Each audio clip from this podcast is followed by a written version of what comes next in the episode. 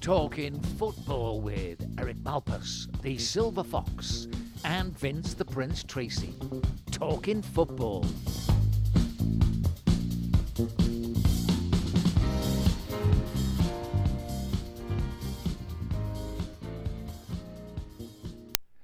So, very good day, everybody. Welcome to the podcast. It's the 28th of June 2022. And of course, um, if we didn't make it crystal clear last week, then I have to tell you that uh, sadly we lost Eric. That's uh, Eric, of course, who I uh, started today with the jingle. And today, uh, Anne and I are going across to um, a little celebration of his life in a bar in Albia where he used to live.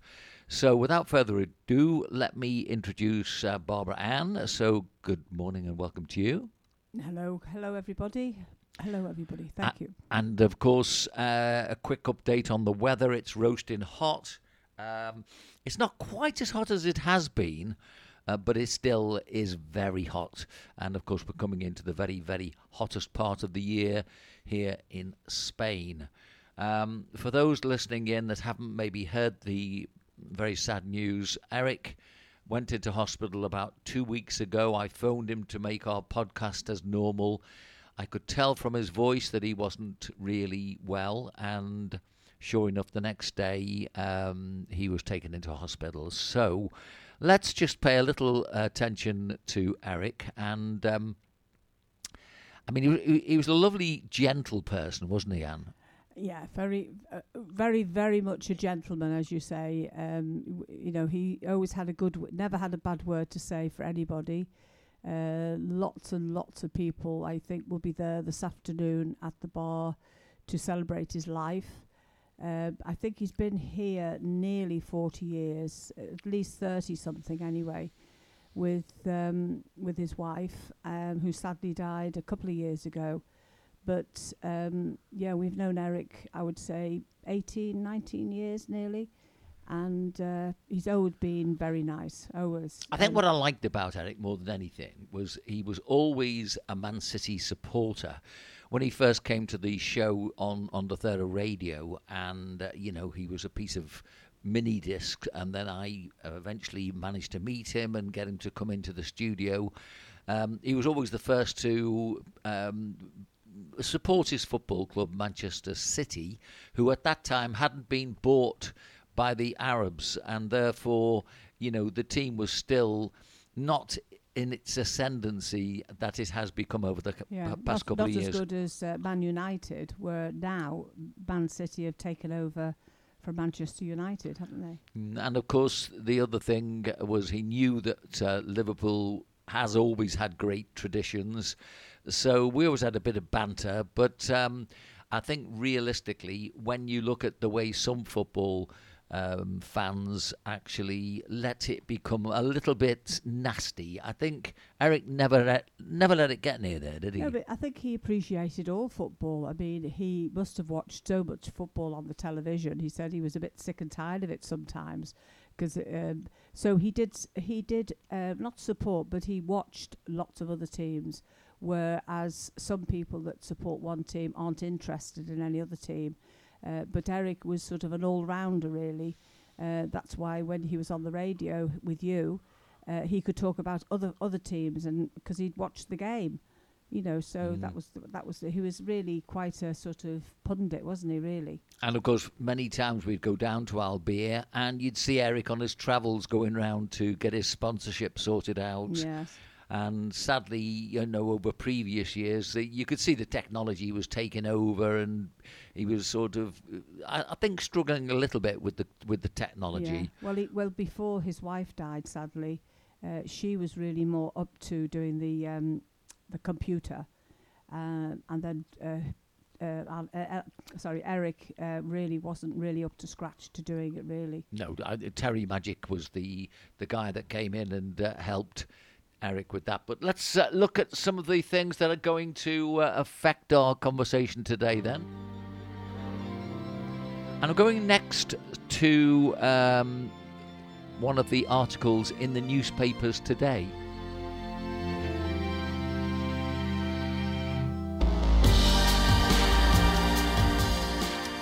And this is the Ukrainian Premier League football plans to restart in August which is absolutely uh, well. It, I was gobsmacked to, to read this because obviously uh, there's a war going on, and um, I would have thought football maybe was one of the things that would be suffering. But despite two of the three cities earmarked to host matches being hit by airstrikes, as Russia steps up attacks on civilian targets.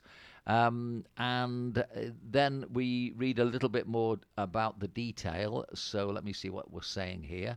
Um, it tells me that the Ukrainian Premier League is targeting August the 20th for the return of the competition, despite the ongoing war and um, in yet another brave show of defiance from Ukraine, the top flight has pressed on with plans to run a 16 team competition starting in just under eight weeks, and it has appealed to other European clubs for support.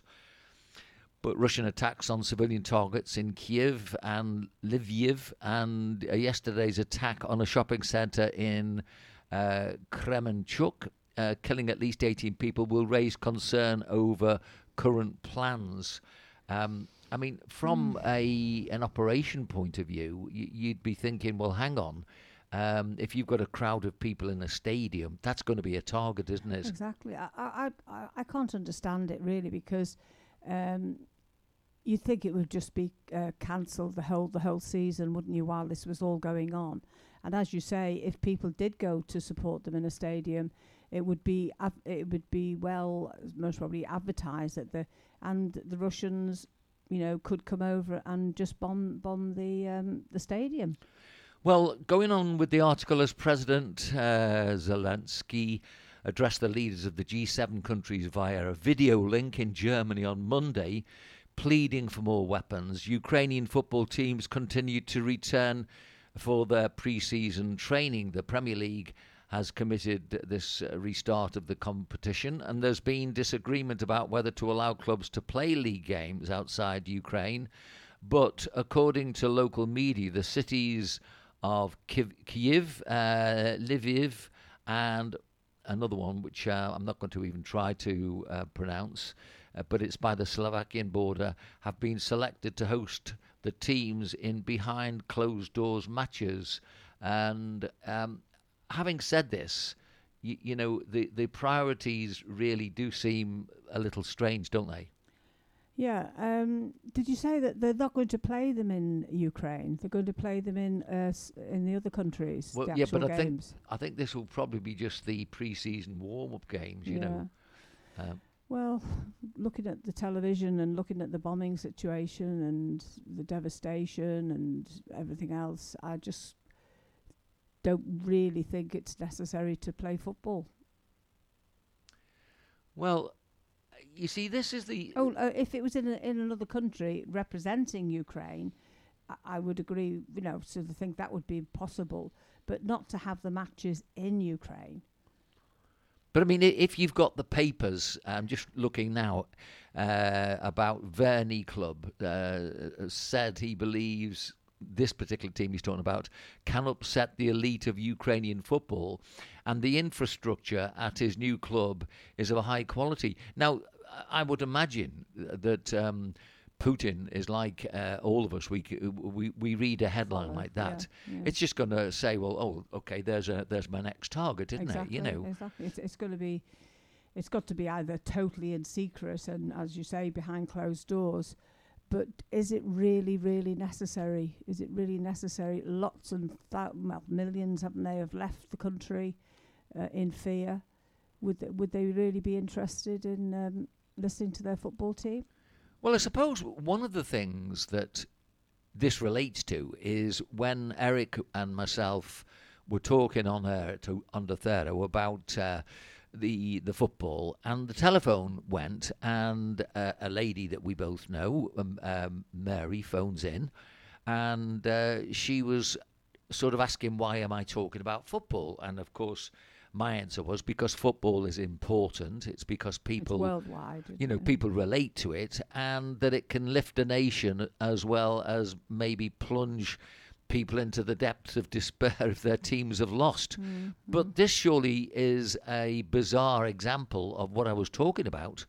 You know, if uh, if you feel as the president of your country that it can lift people, True. it, it doesn't relate to what I'm seeing on TV because I'm seeing pictures of people being bombed, um, their homes being bombed, their um, infrastructure being ruined, and very, very elderly people being left behind and being interviewed about um, nothing to do with football. It was uh, all about, you know, how they're managing to cope, isn't it? Mm, But uh, but as you say, um, there's lots of uh, gone to other countries, haven't they? To while this is all going on, and um, they want Ukraine to be Ukraine and not be taken over.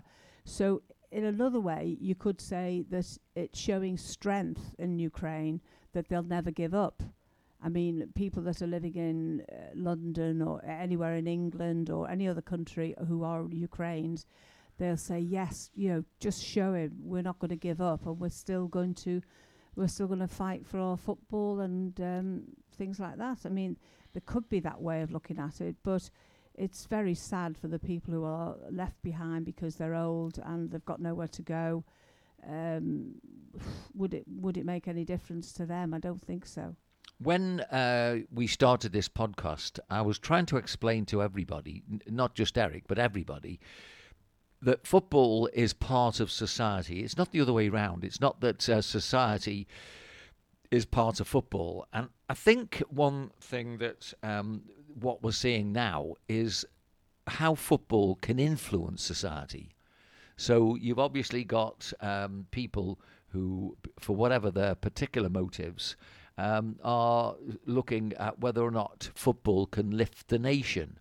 Now, if it can lift the nation, I don't really think they're talking about the older fo- folks in society. the y- young gen- the younger generation coming up they want they want their country to be still recognized don't they Well, I mean, I can see straight away that if you want to have um, maybe the, the young people knowing that they've got a young, vibrant country, I think it would be necessary to have a football team to show uh, that they can compete on the world stage, which was all all happening beforehand. Um, whereas now, of course, uh, it becomes another thing. Let me find another topic then, and um, I'll just play a little bit of music while we sort this one out.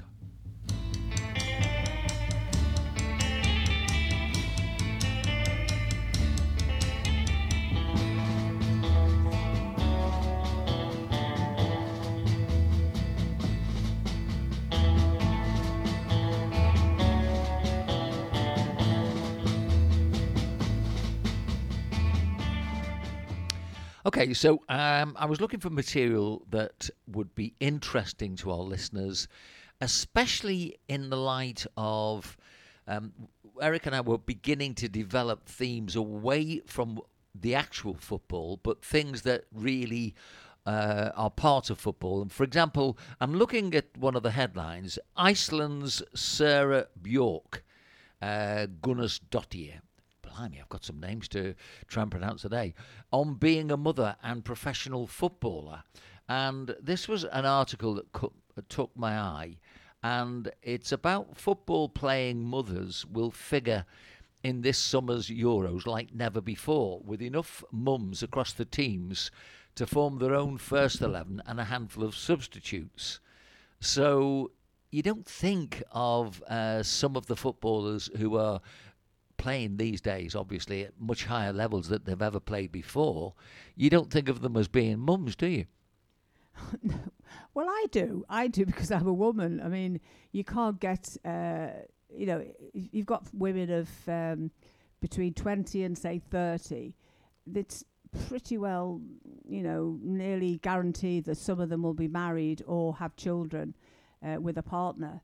Isn't it really? It's like Well, yeah, the but this is- having children, isn't it? Th- this is the thing about women's football. That there is a misconception that you've got to be more like a tomboy Mm, than, exactly. than than you know a feminine, pretty girl to Yeah. be playing football. And and many of them are very very attractive, very pretty girls, Mm. but very robust when it comes to playing the game. Yeah, but this is where it's a, a slight sort of difference between the the men and the women, obviously, uh, because uh, I wouldn't, uh, you, you know, you can't stop a woman that's married or or wants to have a baby, whereas the men don't have that difficulty, do they?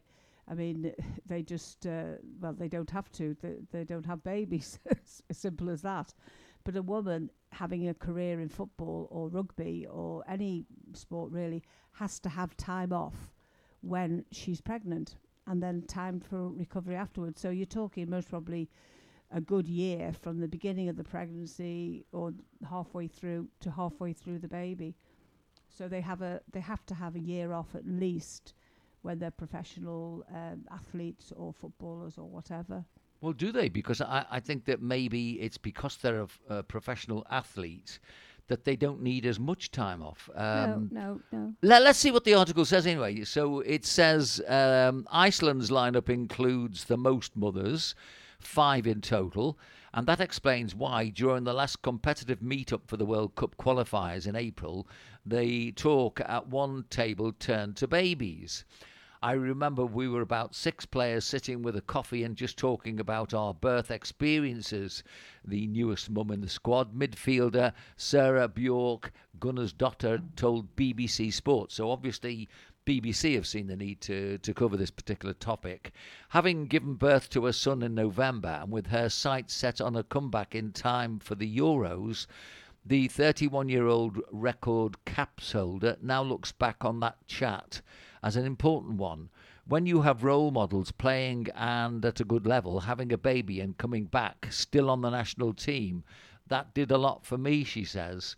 And you can see quite honestly that, that um, th- this brings another dimension to the game of football because in the past, you, you really wouldn't have thought of, um, you know, the the fact that if you've got a, uh, um, shall we say, uh, any lady who basically wants to start a family.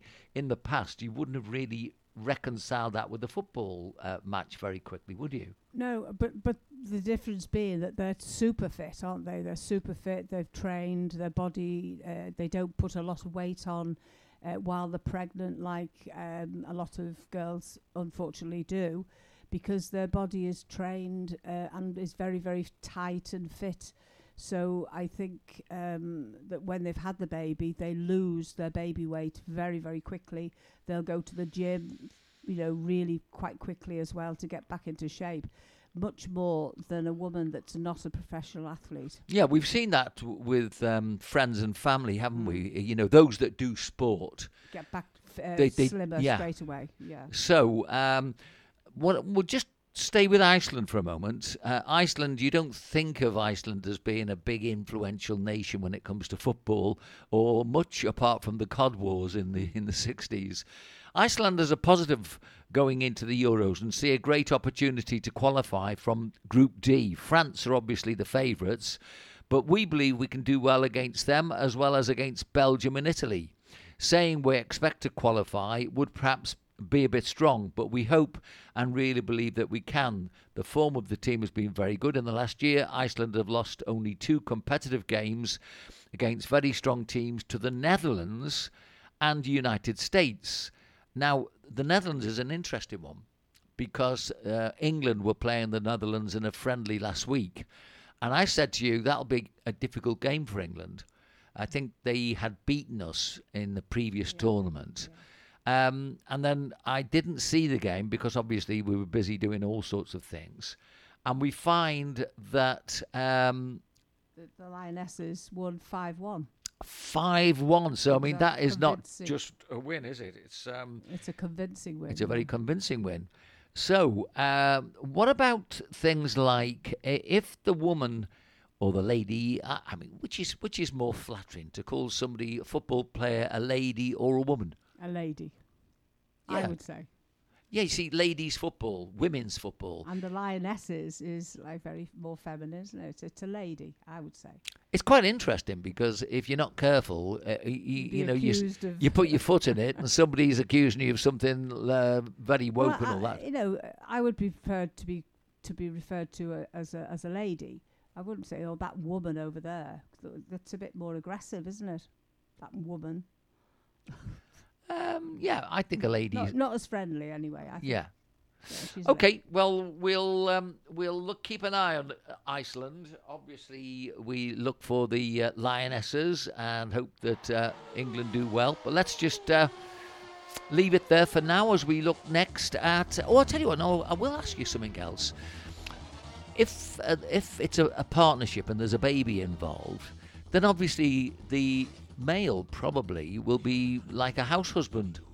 Definitely, especially if she's earning more more money than her husband. Or you could have um, parents, grandparents looking after her. They're not train. They're, they're only training, and then might have to go away to a tournament and things like that. So if they've got a good family net network, uh, there's no reason why the husband can't still go to work if he has to. Uh, plus, there's nurseries and things like that. But uh, if you've got a, a good grandparents, there, there'll always be a way of around it. Well, I was looking at some of the salaries uh, in the women's football, and the one that sort of leapt out on me, I think it was the England captain, with the different things that she's involved with, can get up to about five hundred thousand pounds for the Yeah, year, mm, with advertising, yeah. which is not yeah. bad. Not bad at all. Not bad at all if you can get it. So I think you can even afford to have a nanny in those situations if you had to. Okay, let's find our next talking point.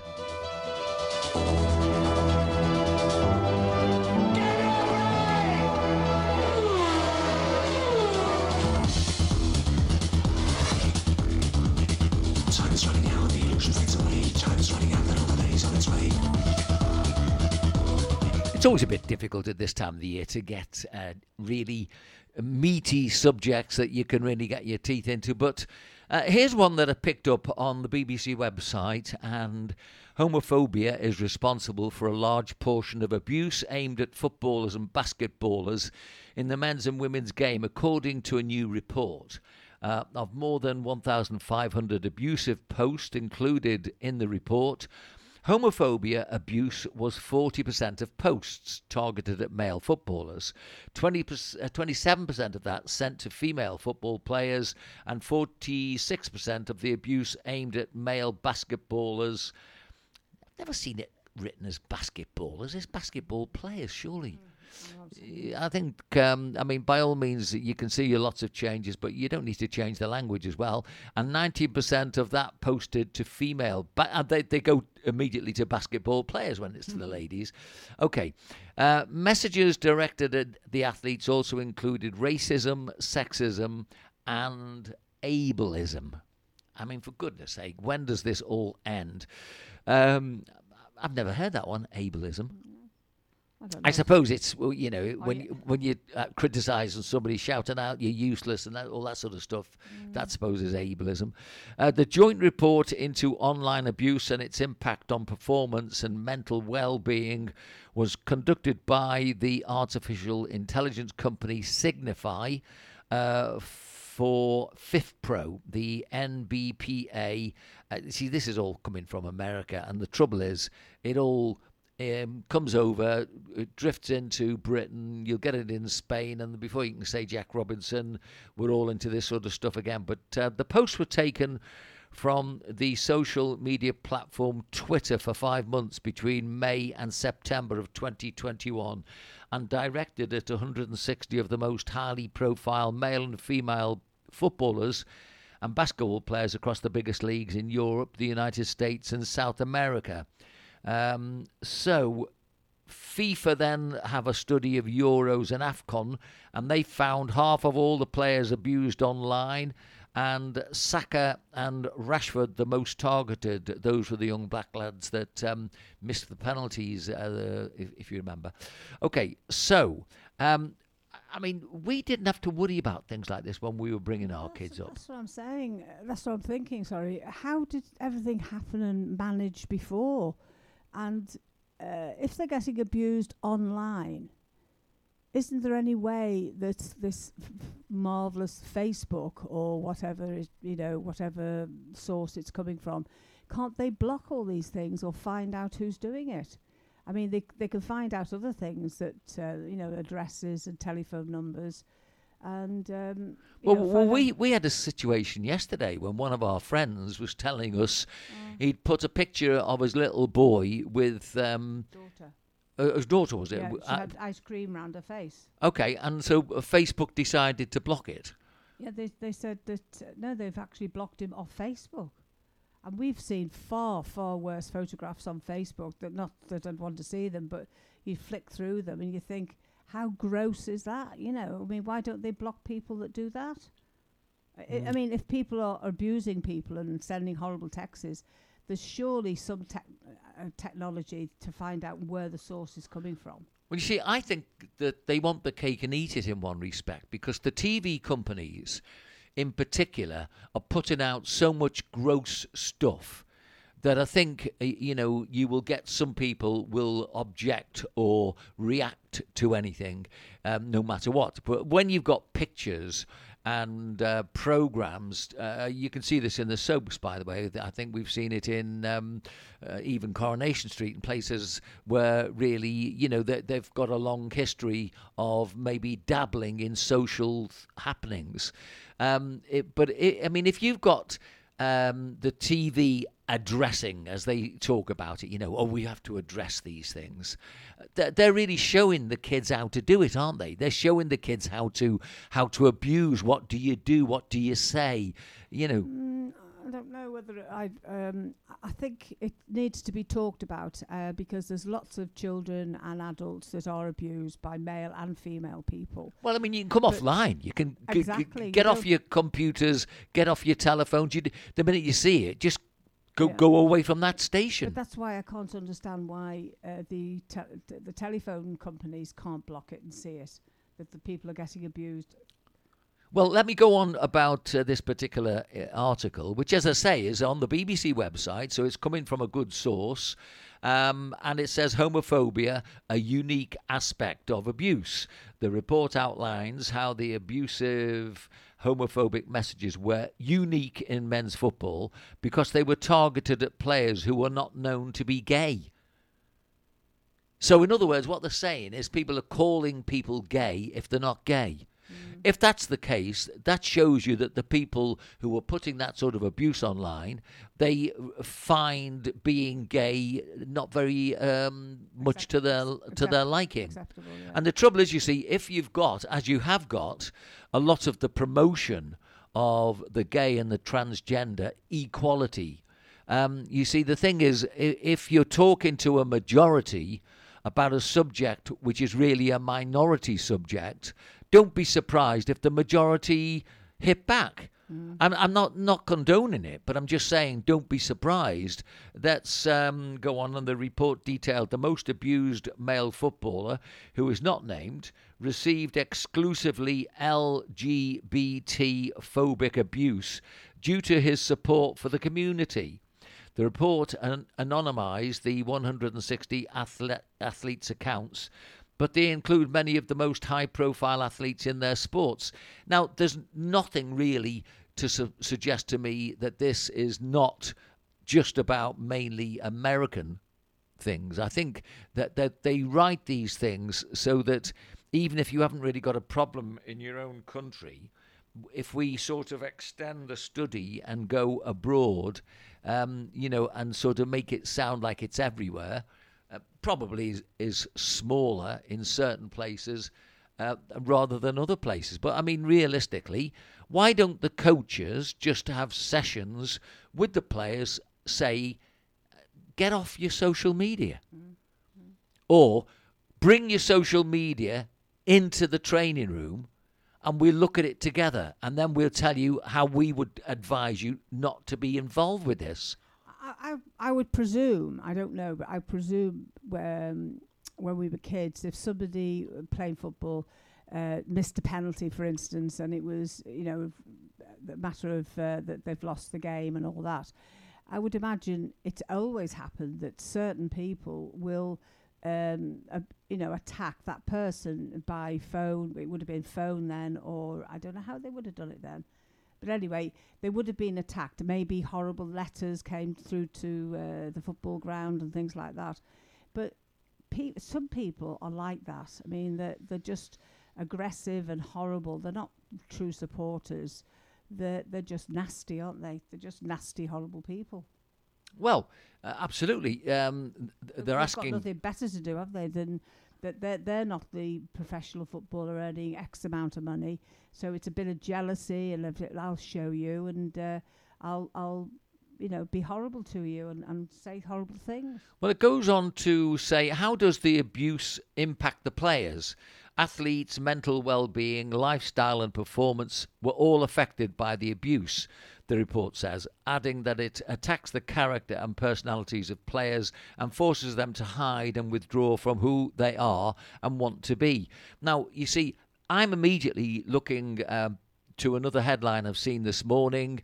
Jack Grealish, who, who we all know is uh, very, very much wanting to get the, the headlines, is seen having a party and partying in his underwear was the headline. You see, again, if you're um, you know, if you're doing that sort of thing, don't be Yeah, surprised but, if, but if, if you're doing it in private, Vince, if you're doing it in your house, but it, it can't be in private, can it? If they, if if they've got it into the newspapers, No, because somebody has taken a photograph, uh, an opportunist, an opportunist, and sent it to the to the um, the papers. You know, really, I think it's a bit unfair not to say if they're doing it in their own um, house or, or gardens or wherever they are privately. It their private life should be their private life. If they, I mean, we, Yeah, we, but but they know they know that they can't rely on that now. You can't rely on a private So life. really, th- this, yeah, that's horrible, then, isn't it? That you can't be famous or you ca- you can't have a life. Well, that's always been the You're o- way. You're owned by. well, It's it it's not shouldn't just it's not just sports people. know, All the actors and the singers and everybody else, they they have this as well. Yeah, but you and should if be you able to have a private life. well, yeah, but you, house. you you look at the likes of Cliff Richard. Cliff Richard tries his best to be uh, private, and the BBC, from where we're taking this particular information, um, this organisation uh, were f- chasing him to try and find uh, some dirt to dish on him. You know. Okay, so uh, they're saying that players can also be targeted for abuse by followers of their own team, um, sponsors, competition organisers, and media outlets. Safety measures are often missing. The report claims, and it highlights how a clear majority of abuse can still be found online, which exposes a lack of regulations and oversight. You don't see adverts always telling people don't go online, stay away from social media. You never see that.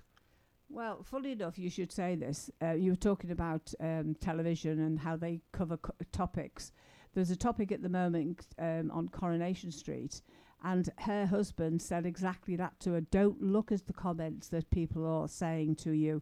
She's now a counsellor for, for you know, and all this, and people are, are sending her horrible messages. And her husband said, "Well, just don't look at them." And she said, "No." She said, "I want to see what people are saying."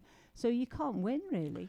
Well, uh, the recommendations of this uh, report, the three unions that were involved in this, say industrial action is required to protect players, which could include a combined campaign to raise awareness about the issue rather than a strike or further boycott uh, of platforms. Uh, last year, leading sports boycotted social media as they called on social media companies to combat abuse on their platforms. A separate report by Signify showed a drop in abuse was followed by a significant rise in May 2021 as the football season reached its conclusion and the CEO, the Chief Executive Officer of Signify, Jonathan Hirshler, said, We're confident that we will start to see more proactive, real world solutions protecting players from the poison of online abuse. I think one of the problems is people, um, whether they are particularly prepared to be um, activists in these things, a lot of people are sick to the back teeth of having all this woke stuff thrown at them and thrust down their neck, whether they like it or not. I mean, you know, how many LGBTQT people have you ever met in your life? Um, probably as an outgoing person who mixes with a lot of people, uh, I would say I've met no more than probably half a dozen. Yeah. well, I'm with you, aren't I? So yeah, the same. It's not sort of uh, every other person or anything like that. It's it's uh, yeah. f- In twenty years, I think we've known uh, about maybe six or seven. And So is it. this is this a big deal in football? It shouldn't be a big deal in football because most kids who play football they tend to be away from that sort of stuff or you know too much of that sort of stuff. You, you, you- that's what you tell your kids when you're growing up. Um, go and have a game of football. Go and go to the park and play. But you can't do it these days because um, you know there's just weirdos virtually everywhere you look. And why are the weirdos? In my opinion, I think it's because there's so many on TV. If if you don't stop it at the source and then they just allow it to not only proliferate but they start promoting it. I mean, all you've got at the moment is are, are programs pr- promoting many aspects of um, the, the behaviour which is not what I would call normal. Okay, let's um, let's see what else we can find. Okay, let's um, let's go to a an article I picked up, and this was to do with Everton. So, Nowhere to go, nothing to do with my time. I get lonely. So lonely. Living on my own.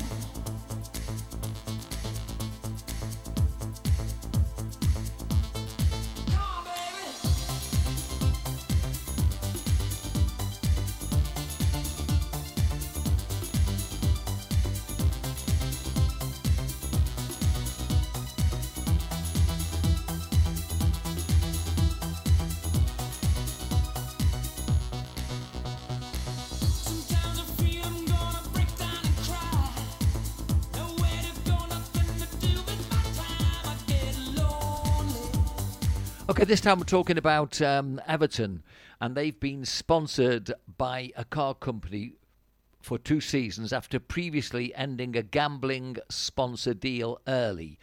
And more than 20,000 people have signed an online petition calling for Everton to drop their new gambling sponsor. The club announced the record deal with online casino stake.com two weeks ago, meaning logos will appear on men's and women's team shirts next season. But there's been criticism from fans, with campaigners calling the move saddening. Everton have previously said betting sponsors are not ideal, but needing to uh, consider commercial decisions. Many fans have accepted the club needed to take a different path after posting seven, 370 million in losses over the last three seasons. And it's understood that there are no plans to ditch the new partnership. But the recorded level of opposition to a sponsor is believed to be unprecedented in English football. What do you make of that? Well, I think I'd be uh, one of the 20,000 that are objecting to it because um, I don't think it's a good idea to promote gambling. I mean, you you know, it's already uh, a lot of people are addicted to gambling and have got themselves into uh, terrible, terrible debt. Breaks up families. Um, it commit the people commit suicide through gambling. I know that's the extreme, but I don't think it should be uh, blatantly um, advertised on uh, football shirts, and also then that means the fans that buy football shirts they've got it on their t-shirt.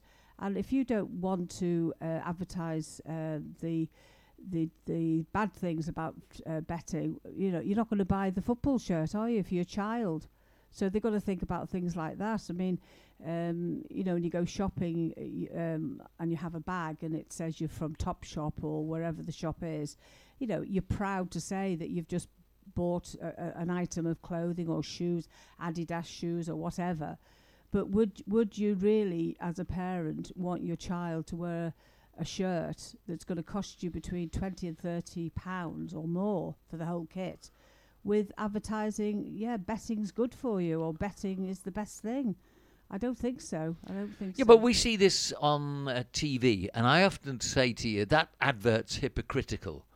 And you'll get, you know, this picture of all these people really looking happy and being uh, engaging in betting in bingo, for example, you know, and uh, you've got all these people all being so happy. Oh, bingo, bingo! I've won this, and you know, um, and uh, you know, and then uh, you have people who obviously are far from happy because gambling is always financed by the people that Yeah, lose. but at the end of all the adverts, it does say uh, betting, uh, bet responsible, responsible. But that's just like a little, a little tiny bit of a sentence at the end of this great big advert for betting. It's not, it's not good enough. It's not good enough. Okay, I've just got one more story which I'm discussing with um, Barbara Ann, and then I'm going to find you some footy stories which are uh, something a little bit strange. So, uh, the last one that I'm going to ask uh, Anne's opinion on Watford have cancelled a friendly against the Qatar national side after complaints from supporters groups uh, concerning about human rights. Rob Edwards' side was due to face the World Cup host on the final day of a pre season camp in Austria on July the 10th. When the fixture was first announced, the Proud Hornets and Women's of Watford FC group said they were disappointed by the decision. Homosexuality is illegal in Qatar, and there are strict anti LGBTQ plus laws. The country have also been heavily criticised over its treatment of migrant workers building stadium uh, for the World Cup to be held in the country later this year. A club spokesman said the game was never finalised and it became abundantly clear this was a game not to play. As such, the schedule was revised. In a joint statement, the two supporters groups said, Wow, and proud Hornets are delighted that Watford FC have listened to our concern and cancelled the game with Qatar. This actually totally uh, consolidates the way I think w- things are happening what, what really is going on. I think that they're trying to totally and utterly change the world that we lived in up till a, a couple of months back. And uh, this is another thing that either um, y- you can agree that uh, it's a change for the better, or you can say, no, they shouldn't interfere. Personally, my own feeling is that Qatar was never going to be the right place. Now, this was not just about the human rights issues, it was about the fact that it's absolutely roasting hot. It's so hot that if people have got any problem at all with their heart and the lungs, don't be surprised that if you then give them some medicinal input via a vaccine, that you might get a reaction. Because people are not really supposed to be running round in such severe heat. So um, that's the physical and practical issue that I think UEFA and FIFA and all these other groups could have easily said it's not the right place. Um, you recently, even in the newspapers and on the news, you see Prince Charles coming back with a suitcase case allegedly full of 3,000 euros. million? Uh, sorry, th- th- yeah, of course, 3 million euros. I in mean, cash, in cash. for goodness sake, uh, what sort of people have got three million to pop into a little uh, bag and uh, say, well, you know, go and uh, give it to your favourite charity or whatever? Exactly, but if we if we um, were buying or selling a house, it's all got to be a bank transfer, um, and it's got to be proved that you've got it legally in the bank and things like that. And then they they're trying to cover up that they sh- he shouldn't have um, he shouldn't have uh, taken it in cash. He should have said to me, he should have said, "Well done, thank you very much." Put it in the bank and do a bank transfer back to England. You see, it's all very well. The newspapers can tell us that the prince did this, the prince did that, Yeah. uh, but uh, come on, if there's a you know that many millions hanging round and uh, it's all in cash and people Yeah, but if, apart from that, I don't think that would happen. But it's not the. Yeah, but, but not that's that's all very well said. We don't think that will happen. We wouldn't have done in the past. But in today's world, what we're finding out is that all the people that we've respected and we thought they would never get implicated in any, anything at all. Look at Prince Andrew. I mean, for goodness sake, uh, look at all the latest news that is obviously being suppressed. Um, about a book that's written by somebody who's actually been there and Yeah. knew what was going on. Yeah, yeah. No, exactly. I- I'm afraid uh, I know it's a little bit um, suspicious. suspicious. Is one word that I'm going to use. But he Um, should he should have said, that, yeah, I can't accept it in cash. Put put it in the bank, and I'll take I'll do a bank transfer. That's what he should have done, because any any other member of the public, you couldn't just give s- uh, unless you're in the um, the uh, the drug uh, the mafia. The mafia would give you would give you cash, wouldn't they? I mean, it's it's like black money, isn't it? Definitely black money. Well, look, you know, it's all very well because it's Prince Charles. It's suddenly a different ball game. If it was a an, any innocent young lad Coming in a, in a hoodie million. coming back with three million, Present. And and you see stories all day and every day in the newspapers of what the authorities do to these people who were caught with anything. So, yeah, dodgy to say the least. One rule for one and one rule for another. Okay, we're going to take a little break and uh, I'm going to come back with some rather interesting football stories.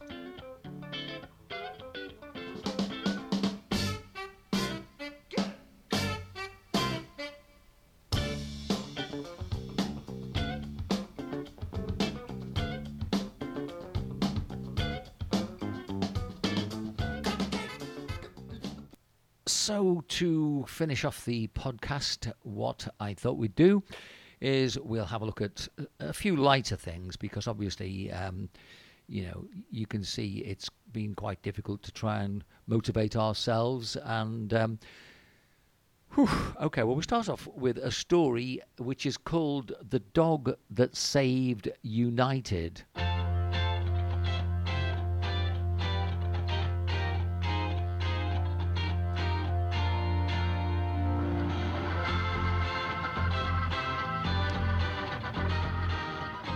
So, reading from the website, it's kind of wonderful to make misleading titles as subtitles. Well, the club under the microscope was actually Torquay United. Uh, Torquay, I think now they're not in the official leagues. Uh, they're right down, sort of. Um, I think they even fell out of the National League, but maybe I'm right. They might be in the National League. Um, so, uh, not the one in Manchester. Hmm. Down by 2 0 at half time, Torquay United needed to salvage something from a game if they intended to stay up and not become the first team to get relegated from the Football League in 1987. Jim McNichol pulled one back just before half time from a deflected free kick. A ray of hope was now visible, but what happened next was something no one could have predicted. As scorer McNichol ran towards the touchline to chase the dying ball, a German shepherd came out of nowhere and bit the former right back. Apparently, the dog named Bryn thought that the defender was running in to attack his handler, and the gashed McNichol's legs with his teeth. The fullback was down for five minutes, and five minutes were added as injury time. As luck would have it, Paul Dobson scored the equaliser in the final minutes of added time, which just about enough to keep Torquay up. 17 stitches and three holes in Jim McNichol's leg was perhaps worth the pain. Not too sure about that. Right, let me find you another story.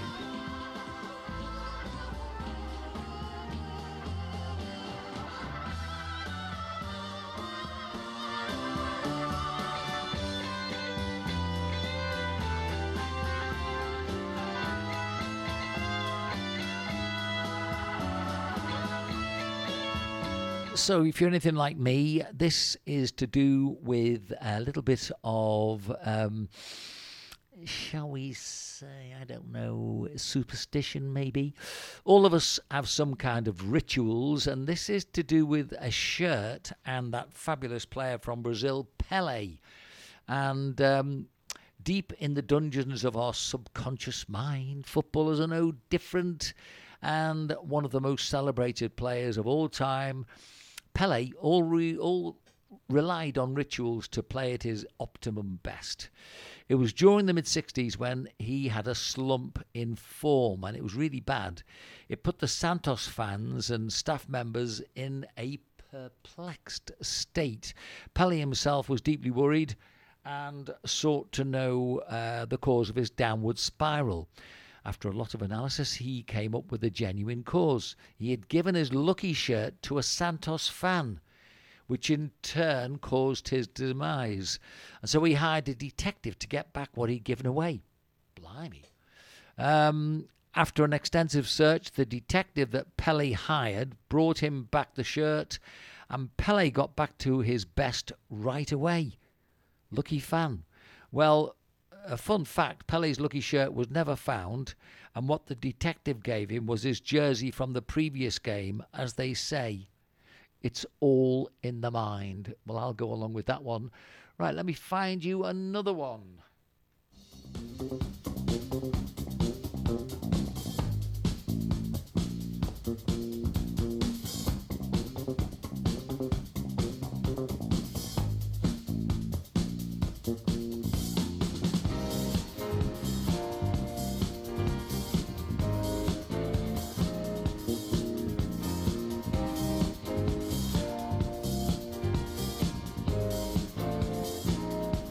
Okay, these are three yellow cards now for Josip Simunic.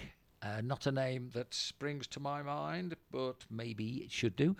There are some things in football that one can never really uh, sort of get rid of. One of these is the controversies created by refereeing decisions. In almost every other game, regardless of the tournament, there's at least one officiating incident that becomes the topic of discussion among the fans and, of course, the pundits after watching the game. One such encounter that is remembered more due to terrible officiating than the football was a 2006 World Cup match between Croatia and Australia. After having picked a booking up in the 61st minute, uh, this guy, Simunic, was once again shown a yellow card for a rash challenge, and um, this was in the 90th minute. Now, players are usually sent off after the second yellow. That's supposedly the rule. However, the referee, Graham Poll, failed to produce the red card, much to the surprise of even Simunic. So he went out to set it right, and three minutes later argued vehemently with Poll. Um, now, this prompted the official to produce the third yellow, and this time the red card finally appeared. The event was so embarrassing for Graham Poll that he retired from officiating international games right after the World Cup. Now, having said that, I probably do remember a little bit about that. So, um, what else can I find you? These apparently are, well, I don't know. The little stories about football.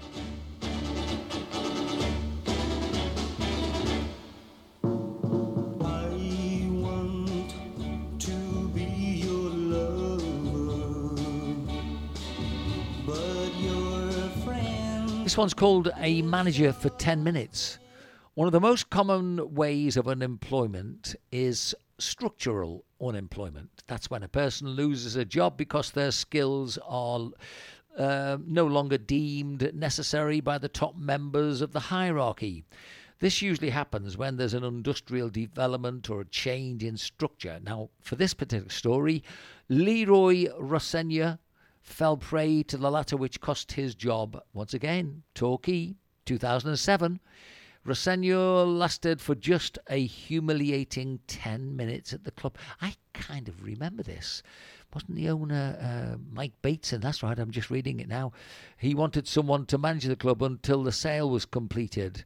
As Rosenior was literally just about to be unveiled as the new manager, the sale of the club was complete, and he was informed that his services were no longer required.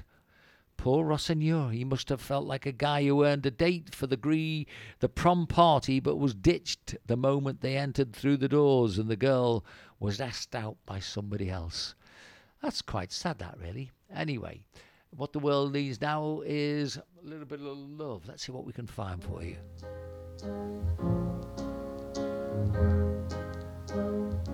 What the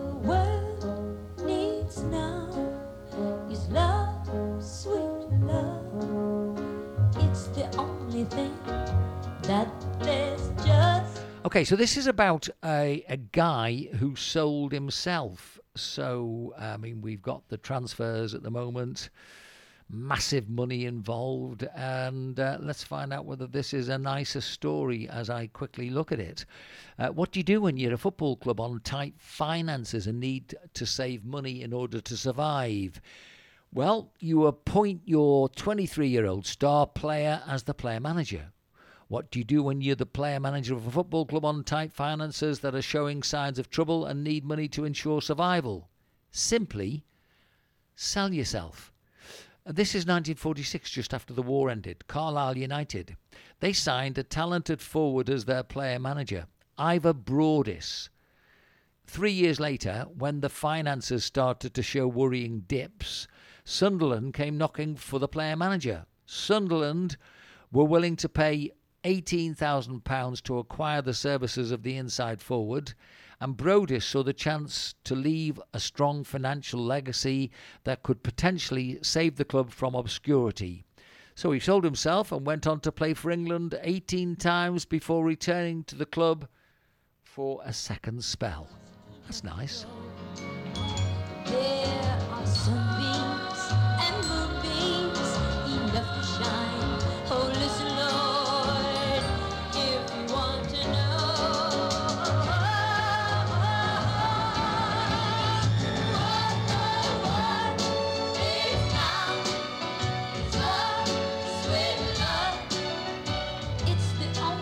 Well, you're not going to get it from our next story because football became war. That was what uh, the story was looking at. And Pele once dubbed football as the beautiful game. While football certainly divides opinion, it's one of the few things that allows people to momentarily forget about the real problems of the world. However, when football becomes the cause of one of the greatest real problems, it's truly depressing in 1969 during a World Cup qualifier in Honduras. The hosts beat El Salvador 1 0 thanks to a last minute goal. This prompted the fans in the stadium to go wild and fights broke out with the stadium being torched. Um, this is a bit extreme, isn't it? The media of both nations continued the friction and furthered the animosity by abusing each other in their respective outlets.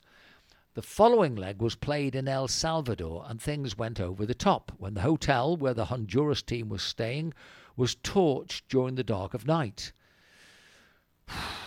wow. Luckily, the players managed to escape unscathed but were left mentally disorientated by the event. Obviously, the away side lost the encounter, and once again, chaos ensued. Cars were set on fire. This was in the street. Shop windows were broken. Such was the brutality that the hospitals and uh, they were so full they set new attendance records. Things went completely out of hand on July the 14th, 1969, when the military got involved and a full fledged war between the two countries took place. The war began after the Salvadoran Air Force bombed within the Honduras borders. They also launched a full scale foot attack along the main road connecting the two nations. Indeed, the Salvadorans were out for blood and would have spilled a lot more had they not run out of fuel and ammunition. After a hundred hours of blood and war cry, 6,000 people lost their lives, 12,000 were wounded, and 50,000 lost their homes. The root of this war was the massive deportation of Salvadoran immigrants who left their nation about a decade prior to this due to the lack of living land from, of course, Honduras. The tensions were burning inside, and it took a football match to add fuel to it, something that can never be forgotten. Goodness gracious me, that sounds absolutely awful. Have we got time for one more? Let me just put a quick bit of music on.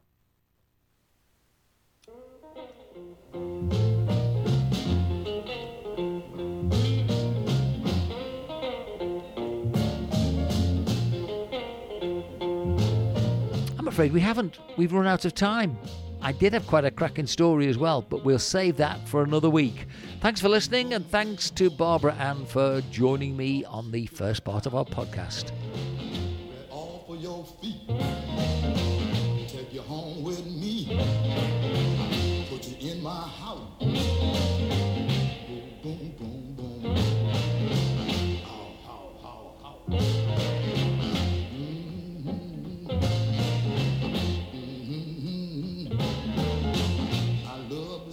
up and down the floor. When you're talking to me.